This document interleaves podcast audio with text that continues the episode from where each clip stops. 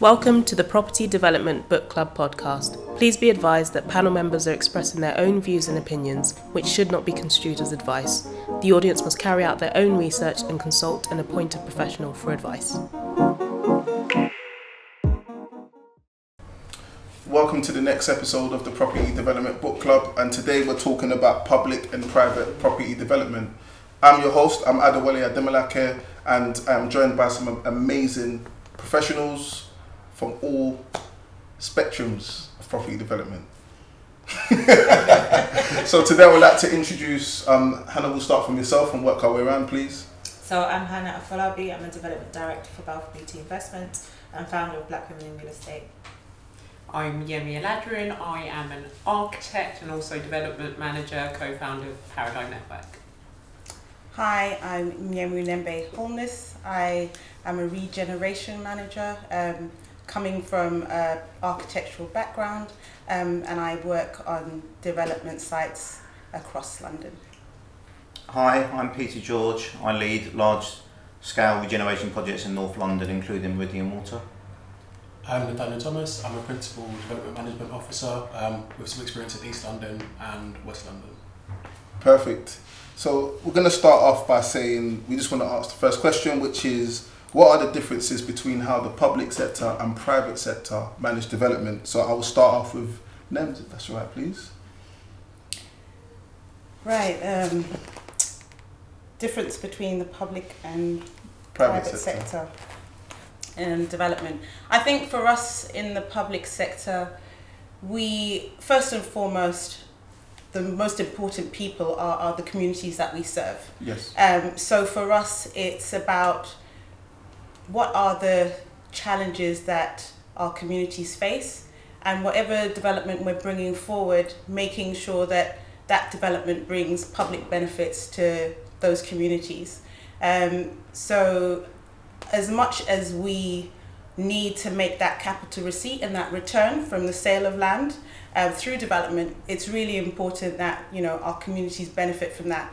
So, um, in terms of looking at development as a whole, we like to see quality development. So that's in terms of um, the type of development that's being brought forward, uh, the community engagement that takes place in terms of development being sustainable as well. Yeah. But it's also about making sure that those people that we are engaging with, understanding those challenges and what their needs are in terms of providing housing, providing jobs.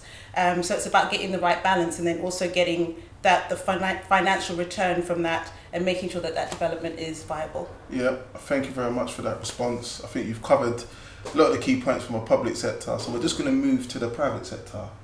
What do you think the difference is? Um, so I think um, I think it's probably slightly similar in approach, especially as you get into the larger scale um, regeneration projects, stuff that I tend to work on. Um, yes, we aren't we aren't um, we aren't governed by the same rules, or, and we aren't public, but placemaking is very fundamental in the way we approach things. And it's not like especially if you have a phased scheme you have to consider the long term establishment of that community. Because not only does it ensure that your your scheme is relevant and the area is is thriving but it, it means in the longer term you are able to sell more units because you are creating the space. So there is the, the financial element but actually that has a very social and community focused approach to it because it means then that you're thinking about the different facets of of your scheme and not just from a financial means but um, fundamentally the private sector is for profit so you have to you have to consider the financial aspect of it. Yeah. you need to be designing and delivering with that in mind. But where you can couple that successfully with with placemaking with people i think that's where the private sector have tried have have over time managed to merge that. On individual schemes it might change slightly especially where there's less of a, a long-term um, uh, guardianship role from the from the developer where it is mostly around financial return. And so that's where you probably will get a much more focused bullish approach from a developer.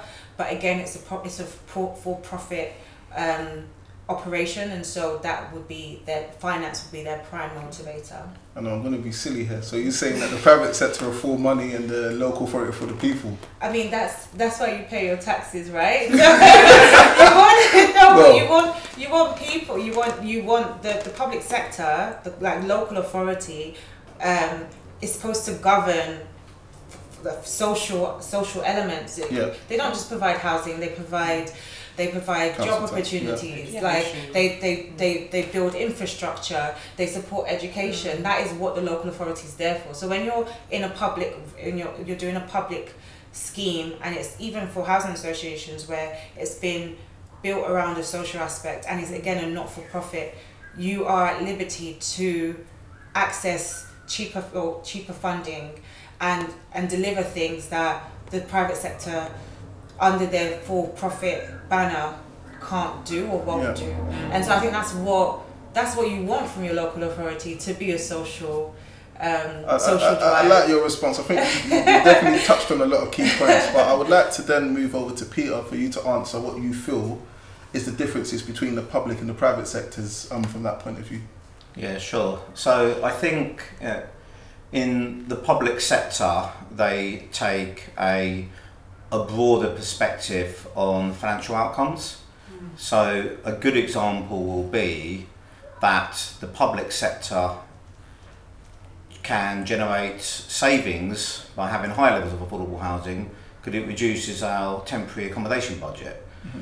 But it is important to say that the, the public sector are as focused on financial outcomes of the private sector because we're not spending shareholders' money, we're spending taxpayers' monies. So we have a responsibility to ensure that we're spending that money in a way that's responsible and in, a way that can kind of generate a range of returns. But I think the final point I would make is the difference between the public and private sector on development has um, shrunk over time, and not least because there's a lot more fluidity between people moving between those two sectors. So, you know, the teams that I manage in the public sector, for example, benefit from a wide range of backgrounds and a lot of experience from the private sector. So we're starting to bring some of that commercial outlook from the private sector into how we do things in the public sector. Yeah. Now, I really appreciate your response on that, and I think that um, a key point is the way in which profit is brought back. From the private sector generally want a capital receipt at the end of a project, or they might do PRS at market value. Whereas the public sector, they will do something. They will look over at a development over a 50 year, 60 year period as part of a discounted cash flow. Google it; it's quite straightforward. Um, and they look at it over a longer term. So I feel I just thought I'd make that distinction. So the next question is for Nate, and I would also like um, a few people to, to answer this question. Who do you feel when we're looking at private and public sector? Who gets it easier through the planning system, in your opinion? Uh, I wouldn't exactly say easier in this context, but uh, I would definitely say that there is uh, there's more pressure placed upon like uh, you know if we have a, a regeneration body that are, that are charged with estate regeneration schemes, for example, uh, that are in house or the in-house regeneration teams generally to deliver the best. Um, and I say that because these are schemes that go through intense rounds of kind of public consultation from a very early very, very early stage in the development process. Um, and there is no way that that won't go through a public committee. Most uh, councils, their scheme of delegation requires, um, you know, public applicants to come forwards and present this at committee, and that's for full transparency, so the public are aware of exactly what's going on with their money. Yeah. Um, so we will generally demand, you know, high levels of affordable housing. Um, the design will expect will be expected to be exemplary. Those will go through as many pre-app rounds as, as are required. Yes. Um, those will go through the design review panel, and those are scrutinised uh, very heavily to ensure that this is an exemplary scheme. And any um, private entity that is looking in at the borough, at the developments that we have approved from ourselves, um, know what standard they have to, to get their developments up to. Yeah. So I know anyone working on that side will probably say we're quite harsh on some. I we think have, so. you know, probably uh, asked for quite a lot and really have pushed the boundaries, but it is simply because we're setting the standard. If this is a development that we're endorsing ourselves, it has to be the best. It can't be any less than. Um, that sets the most positive precedent for anyone else coming in to the borough. Yeah, thank you so much for, for, for your response on that. Um, I'm not going to say much, but I'm going to pass it over to Peter to have, a, have you got an opinion as to who you think gets it easier through planning? I mean, I agree a lot with what was just said. I think, from my experience, the public sector have a slightly higher bar to pass because there's probably the perception from some externally that um, working within the same local authority that it could potentially be easier or there might be some kind of collusion which results in planning applications having a, an easier passage through um, planning committees. But that's not been my experience and I think because of that potential perception the, the local planning authority are really rigorous and what we do um, at the local authority that I work is ensure that all planning applications that are on public land have to go through a, a public planning committee, whereas on our in, under our delegated authority scheme, such schemes that are promoted privately would be capable of being determined by officers. But to make sure that everything is transparent, we put everything on public land through planning committee. Interesting. And I would like to then move that question over to, to Hanna. You've worked in the Housing Association mm-hmm. previously, you now work for a private entity. Who do you think gets it easier?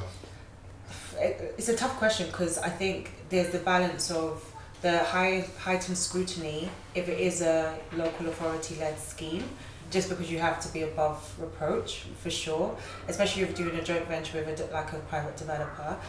Um, but at the same time, because it is a local authority led scheme, and that information barrier that's supposed to be there between the development team and the planning of, uh, team is not necessarily always there when you need something it means that there are there is there are conversations that can happen to unlock things that a developer who didn't have that relationship or the access to the development team um, would be able to do. So i think any any deve- like any private led scheme where the, the local authority is not involved like I, I would always appoint a planning consultant who knows that lo- like the local planning authority inside and out because you need those conversations to unlock things.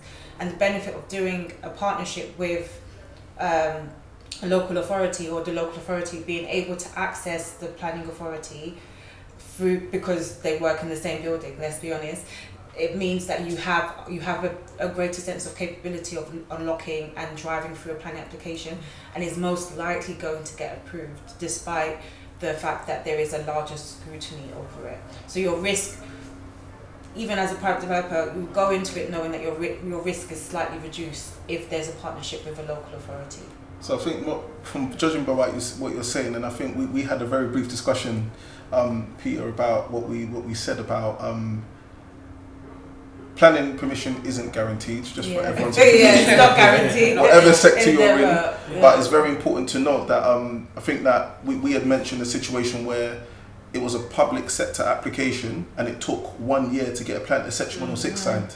So that in itself shows the type of challenges that could happen. Whereas in a private sector, they may not get the same treatment. So I think that it's just important to note that whichever mm. sector you you sit in, it's just important to note that there are challenges and benefits from either either Yeah. side. Mm. And the other thing that everyone tends to forget is the public sector do not have a right. They, they have a right to appeal, but will they ever do it? They will never do it. Yeah. yeah. So that's, that's, Whereas that's something I actually Too wanted to contentious. briefly Yeah. about Yeah. on the, on the back of, of um, what Hanna was saying. It's like, um, whilst it is you know entirely possible that those conversations could happen over the fence because you're in the same building essentially. In my personal experience, we've tried to keep things as transparent as possible, and we would treat the in-house team exactly how we would treat an external applicant. They have to run this through a pre-application. They have to you know go through the, the PPA process. Yeah. All of those things in case. And you the know, as a PPA, public, PPA means? um, uh, project planning performance agreement. So it's, a, it's a slightly longer pre-app process where you set out uh, um, some agreed principles and set Yeah. to a timeline to get planning permission granted, essentially. Okay. But that doesn't, again, you know, suggest that planning permission will 100% go through. That's just your projects that you're, you're sticking to. But uh, on that point, sorry, um, you know, as a pre-app, that isn't publicly available. So there are conversations that happen where we say, actually, this is a no-go, you know, Yeah. from the public side.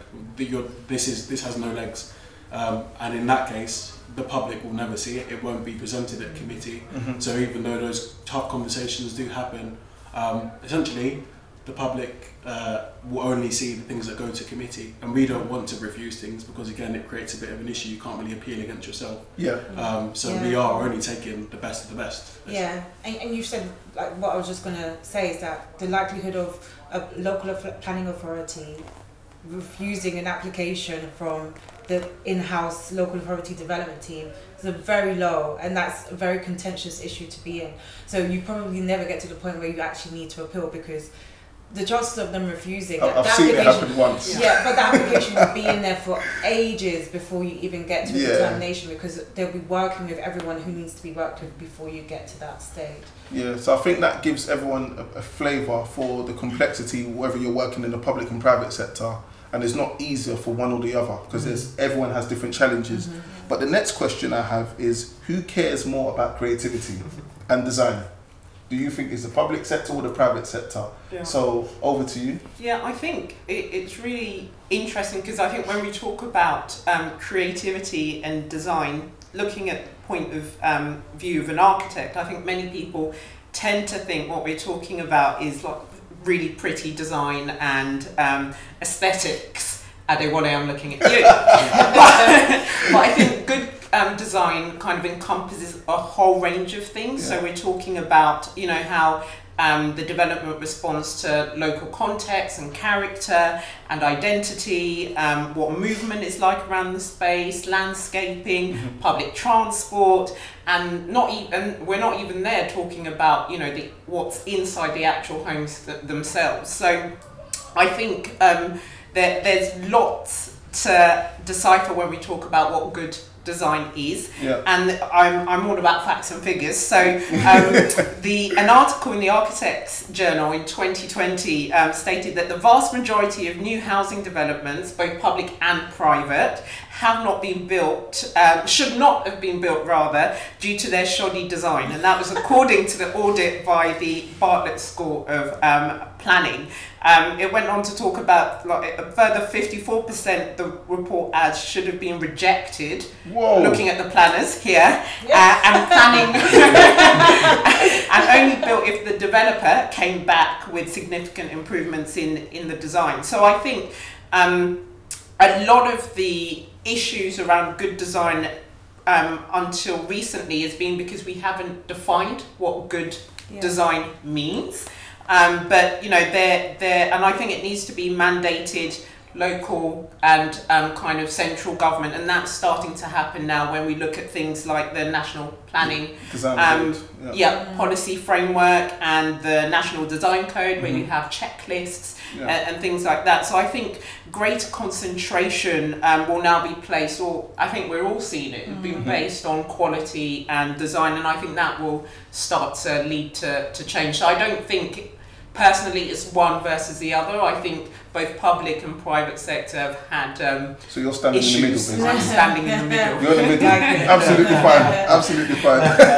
How about you, Nate? What do you think? Who do you feel um, um, is more focused about creativity and design from your? Because you would have assessed various applications. Obviously, I've worked with um, Nate in a place. I'm not going to say where, and his scrutiny on our design was quite severe. we won't talk about that. one talk about that. Um, but it's, it's, it's just important to note that I would love to hear your views because you would have seen it because you deal with you, you determine major applications. You would have seen a lot of the larger developers, public and private, in many different local authorities. Who do you feel has a better, better a, a better handle on design and creativity? Um, I don't think there's any easy way to answer that question because when we've had applications that have been submitted to us from um, our own regeneration teams, um, they have employed uh, you know private architects to do the, the work anyway. In terms of the, the scrutiny that we give it, um, it is fairly impartial to be honest. It is you know at the major uh, kind of development scale, that's going to go through the design review panel anyway, which is an independent process and that's appraised by a, a range of architects, uh, you know, public realm, landscaping, um, even down to the internal design of those units. So, in terms of what we are looking for, uh, from a planner's perspective, we are constantly balancing this whole decision. So, where you know you have something that might look slightly, you know, less than what you would expect, we balance that whole decision on a number of factors, including kind of affordable housing, the actual quality of those internal units, the amount of family housing there is. So there's no really easy way to answer that question. But So I pick one, say- pick one. Who do you think? I think I want to sit in the middle, to be honest. I think There's it's, a lot of middle standards here. We need, we need someone to go in Do you know one way or the It's Just because, just by nature of, of design, it's so subjective. Yeah. I was just, yeah, I was you gonna know, say it. It's Like subjective. I've had, you know, architects look at a scheme and someone said that's amazing, and then the next architect looks at it and says that's awful. It's one of the worst things You, I've you've both at. said you've both said maybe, yeah. Yeah. All right. What do you think?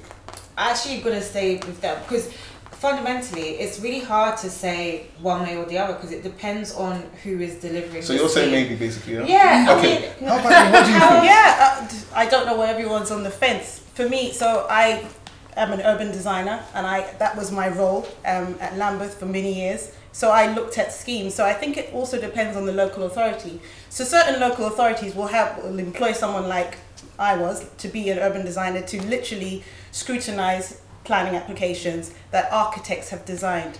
So that's when it comes to the subjectivity, I guess, of, of what is good What design. What do you think out of the two? I think as uh, Okay. I I would say the only thing. I would chime in on and say is that from the, the, the, the public side of things, we know the borough at the back of our hand. You know, Yes. we know what's gone on, we know what's been approved, we know what's been refused, we know what the standard is. You know, like your caseload alone, you know exactly what you've refused down the road, and you know what wasn't acceptable. You also have to balance the inspectorate. You know what you, was has been appealed and allowed, what's been appealed and dismissed. You have a complete knowledge of what's gone on in your area. It's not like you know someone's come in from another area and tried to submit an application that has no idea what's going on and maybe only looks at the road that they're about to submit on, but not a wider kind of view. So we have to take all of that into consideration. So it, it's So we've got we've got one, two, three maybes. Are you gonna pick one? I need, I need someone to mean, pick I'd like to one. say that I agree a lot with a lot with what No, no, no. Nate's You just have to pick one. You just have to. if you're a maybe, you could be a neighbour. Then you'd be number four, maybe. because Oh, oh, oh so it maybe we change the question. Say who's more aspirational with their designs. Yes. It might be. It might be easier because. okay, who's more aspirational? Personally, I would say private. What do you think? Yeah. I think historically maybe more private, but I think things are changing. Okay, Yeah. what do you think? Yeah, I would say private are more aspirational. You think? That aspiration isn't always in the right direction, but yes, I'm sorry, I didn't. Peter, what do you think? I, I agree with Yemi. I think you know, some people not in the industry, when they think about public housing, they might think about kind of the council estates of the 60s and they won't have a very positive view. But I think some of the council homes and council led developments of the last few years are really ambitious and aspirational. Yeah. I would agree, especially at the place where we help Yeah. work together. No, exactly. And, and and the reason I, I wanted, to, I'm gonna plainly say I feel that the public sector design better homes, and I'm gonna give you, I'll give you two reasons. The first reason, and I'm gonna be very brief on this, is that the public sector may not scrutinise the design teams, so they let them run a bit freer, whereas the private sector they will accept good design. I'm not gonna say that, but they will do it within limits that they can accept. So for that reason, I feel that because as an example, the project that we're talking about, if you go on that road, if you look right and see the private development and look left to art to the development that we're ma- that I'm managing, there is a clear difference in quality mm. in terms of external material, Yeah. the thoughtfulness. Yeah.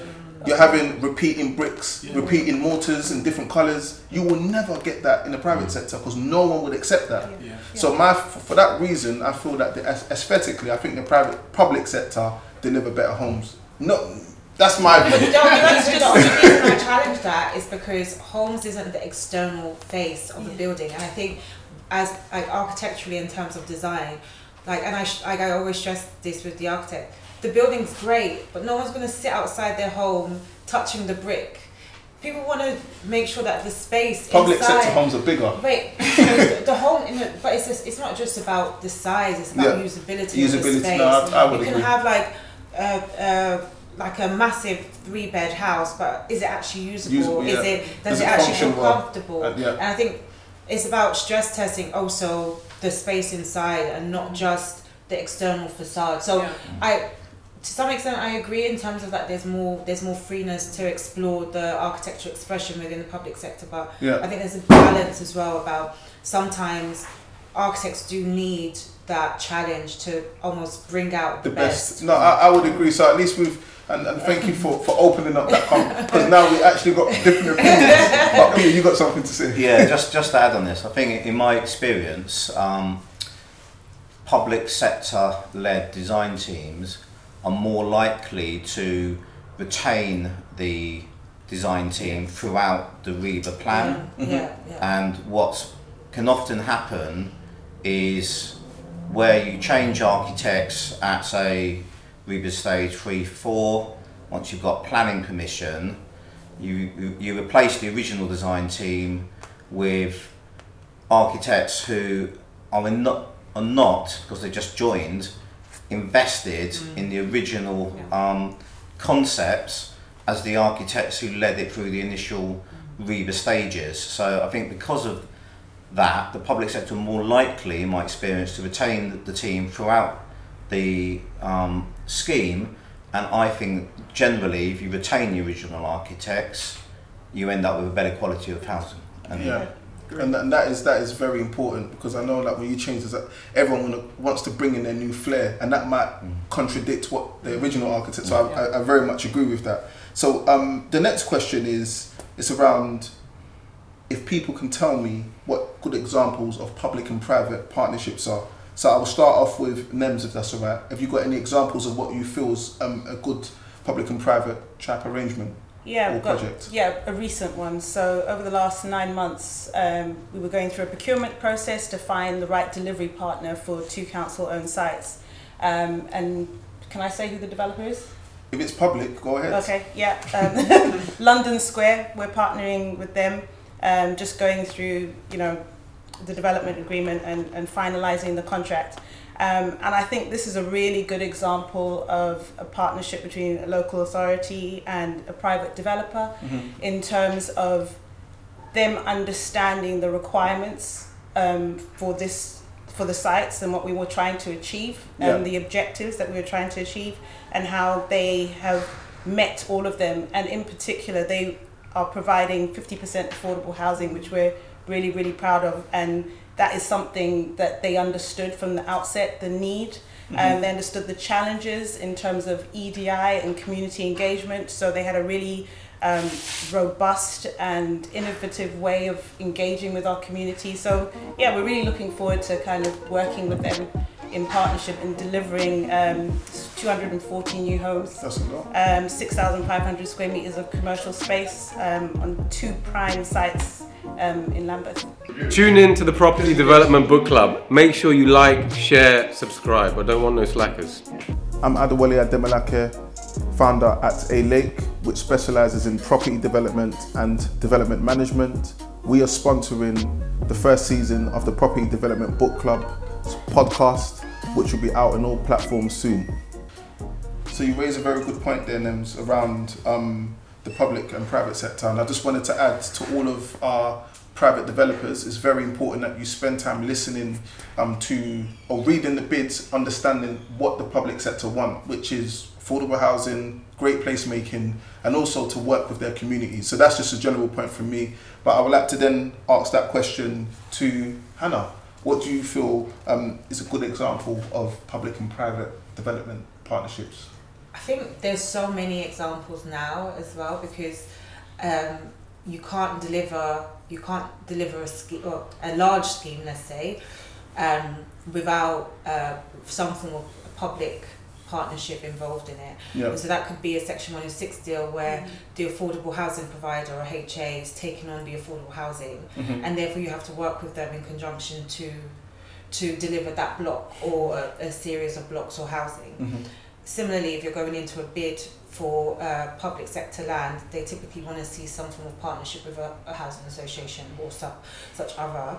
And so you're working alongside them to to deliver the vision Yeah. um, of what the scheme is. And so I don't think you can go to any to any place in in at least in London now and not have And even in the UK. in the yeah where you don't have that kind of public uh, private partnership and so i think where it's done well is where there is a cohesive um, understanding from both from both partners so i've worked on a couple of joint ventures where it involves either the local authority or a housing association um, and or when I was working at a housing housing association, sorry, also involved a private a private party, either a contractor and or developer. And fundamentally, it's all about understanding each other. And so at the time, you know, um, I think it was Arcadis were doing like had joint venture consultants to help set out the shareholder agreement so that people understood what each party were trying to Mhm. achieve. In the truest sense of a joint joint venture where you have the public private partnership and it's 50 50%, we want to make sure that there's ways to establish a route to solve problems because, like we've been discussing, private sector have a financial aim. They have to they have to return they have they need a return on investment, not just for their equity but for everyone who's all their funding Mhm. requirements that come downstream from them. Public sector need to deliver to their social ambitions, which is affordable housing, community initiatives, um, jobs, Mixed and employment, balanced communities. mixed and balanced communities. Yeah. And the, again, the developer needs to ensure that the scheme as a whole, as a place, works so that they can get their returns as well, because no one wants a bunch of empty houses. Um, so there is a there's the the balance is making sure that people are aligned, and not every partnership will work. Mhm. Like be very clear on that. Not every public-private relationship will work. It's like it's establishing very early on that the the joint goal, as in the financial return and the social elements, can live together to deliver an amazing project because you're in bed for about 10 years with this partner. So if you were to give us one development that you're Oh, aware okay. of, uh, so because I, I, your explanation is good examples of what works well, which Yeah. I, I really appreciate your response. But it was um, is you, if you can also just give an idea of what you would term or a, a, development that you've been to, whether it's here, America, or wherever, that you think is a good public and private. apart from mine. um, um, that's it's a really hard question. I, I genuinely do think that um, it's probably most schemes that you see at like most large. I think King's Cross is an, is a great example.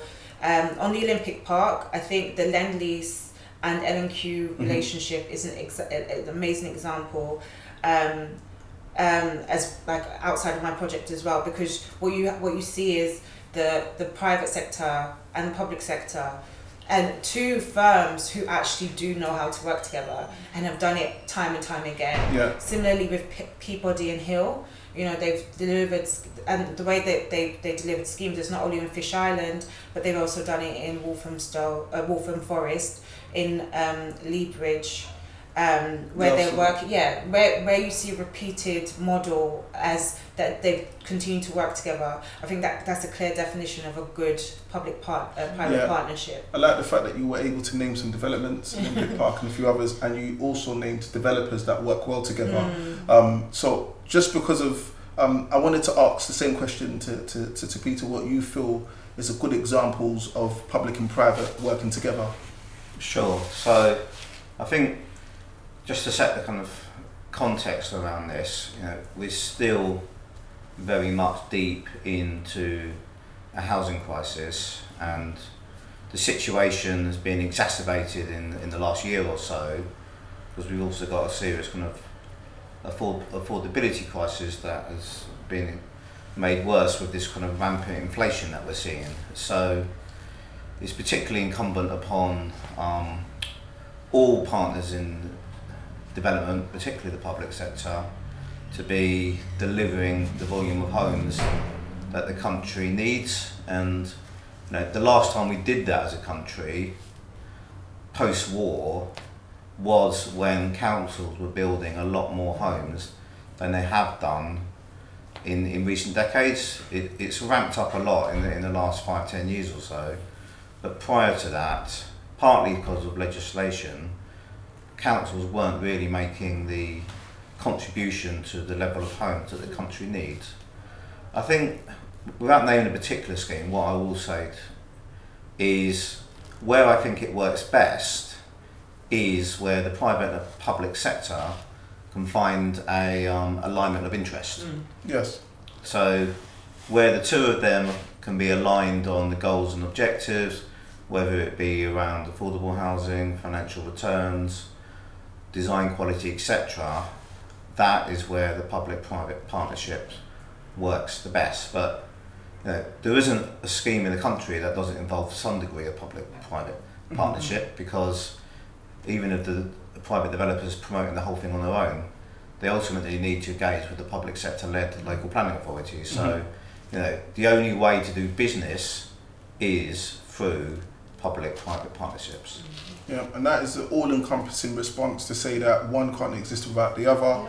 And I think I'm glad that you mentioned the wartime efforts after the war and the, mm-hmm. the, the sporadic house building that was happening. So if you look at a chart, you can get this information from the ONS. House local authorities were the largest house builder at a point. Mm-hmm. Then it was private developers, then housing associations. Mm-hmm. Now the t- in today's world, it's now private developer, housing association, and then local authority right at the mm. bottom.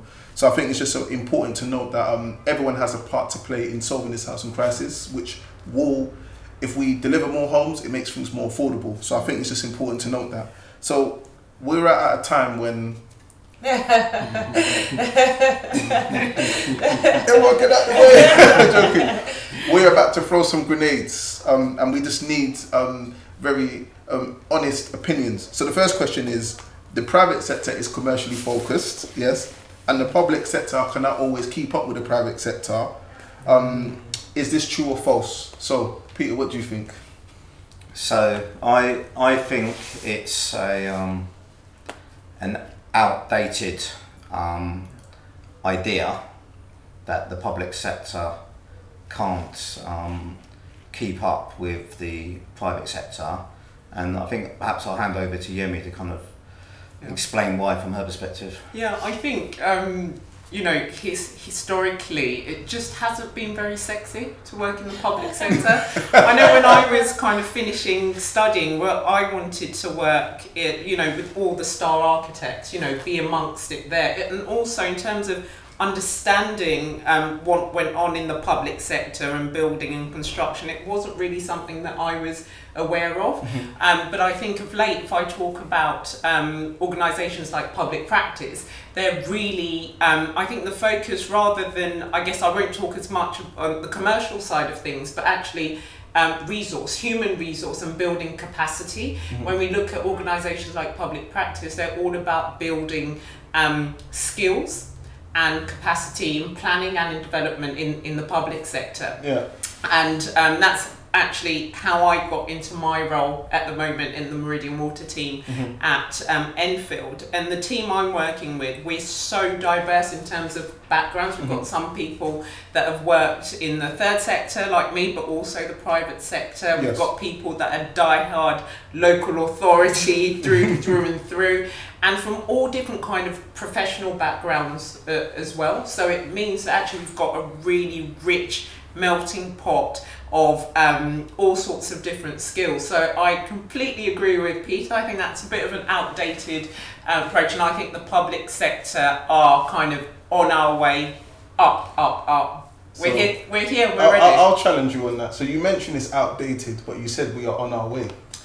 Yeah, I think yeah. So So, I'm not saying that no, it is outdated because I think it, there's movement and there's change. So I don't think it's a case of um, us not um, keeping up. I think we are, but I think there is a, a gap because also if we look at as we talked about po- post-war, actually the majority of architects worked in the public sector. Is. So actually we're just it's a cycle. We're going back to how things were. Yeah, we are. We are. And house builders are doing phenomenal things, building a lot of homes, and they're very commercial.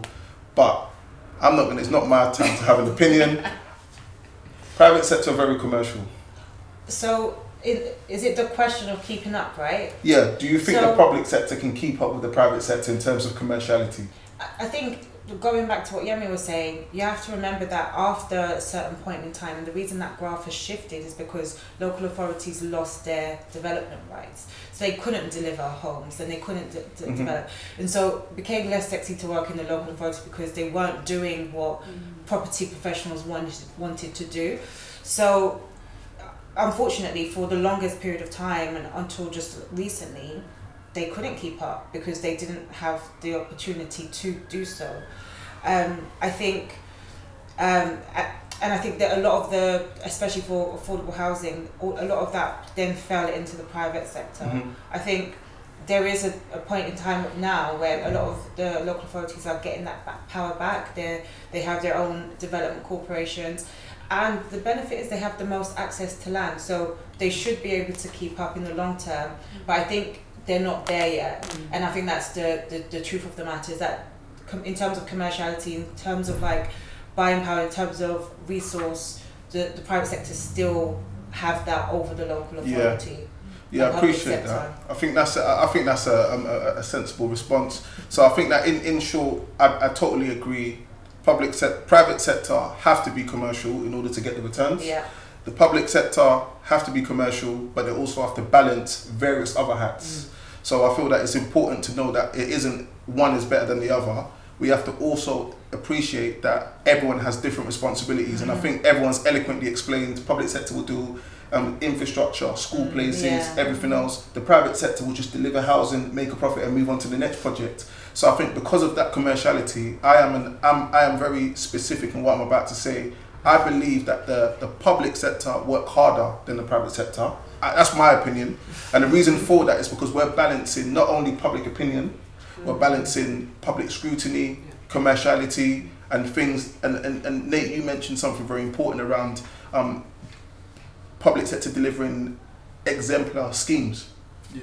Be doing that together with all the public consultation, cabinet reports, and every other thing we have to go for, as well as make sure it has a sensible return over the long term. It kind of means that we have to be well rounded. Yeah. But I won't say so. That is my opinion anyway, and I think we've got one more grenade, and this is going to be a very quick response. And the question is, can the public sector trust the private sector? So we'll start from there. Yes. Yeah. What do you, Most of the time. what do you think? I'd say I'm having difficulty with trusting the private. Okay, you're having difficulties yourself? I would agree with Nyemu. Having difficulties? Not a Yeah. yes or no, Of but course you difficulties. can trust me. of course you can.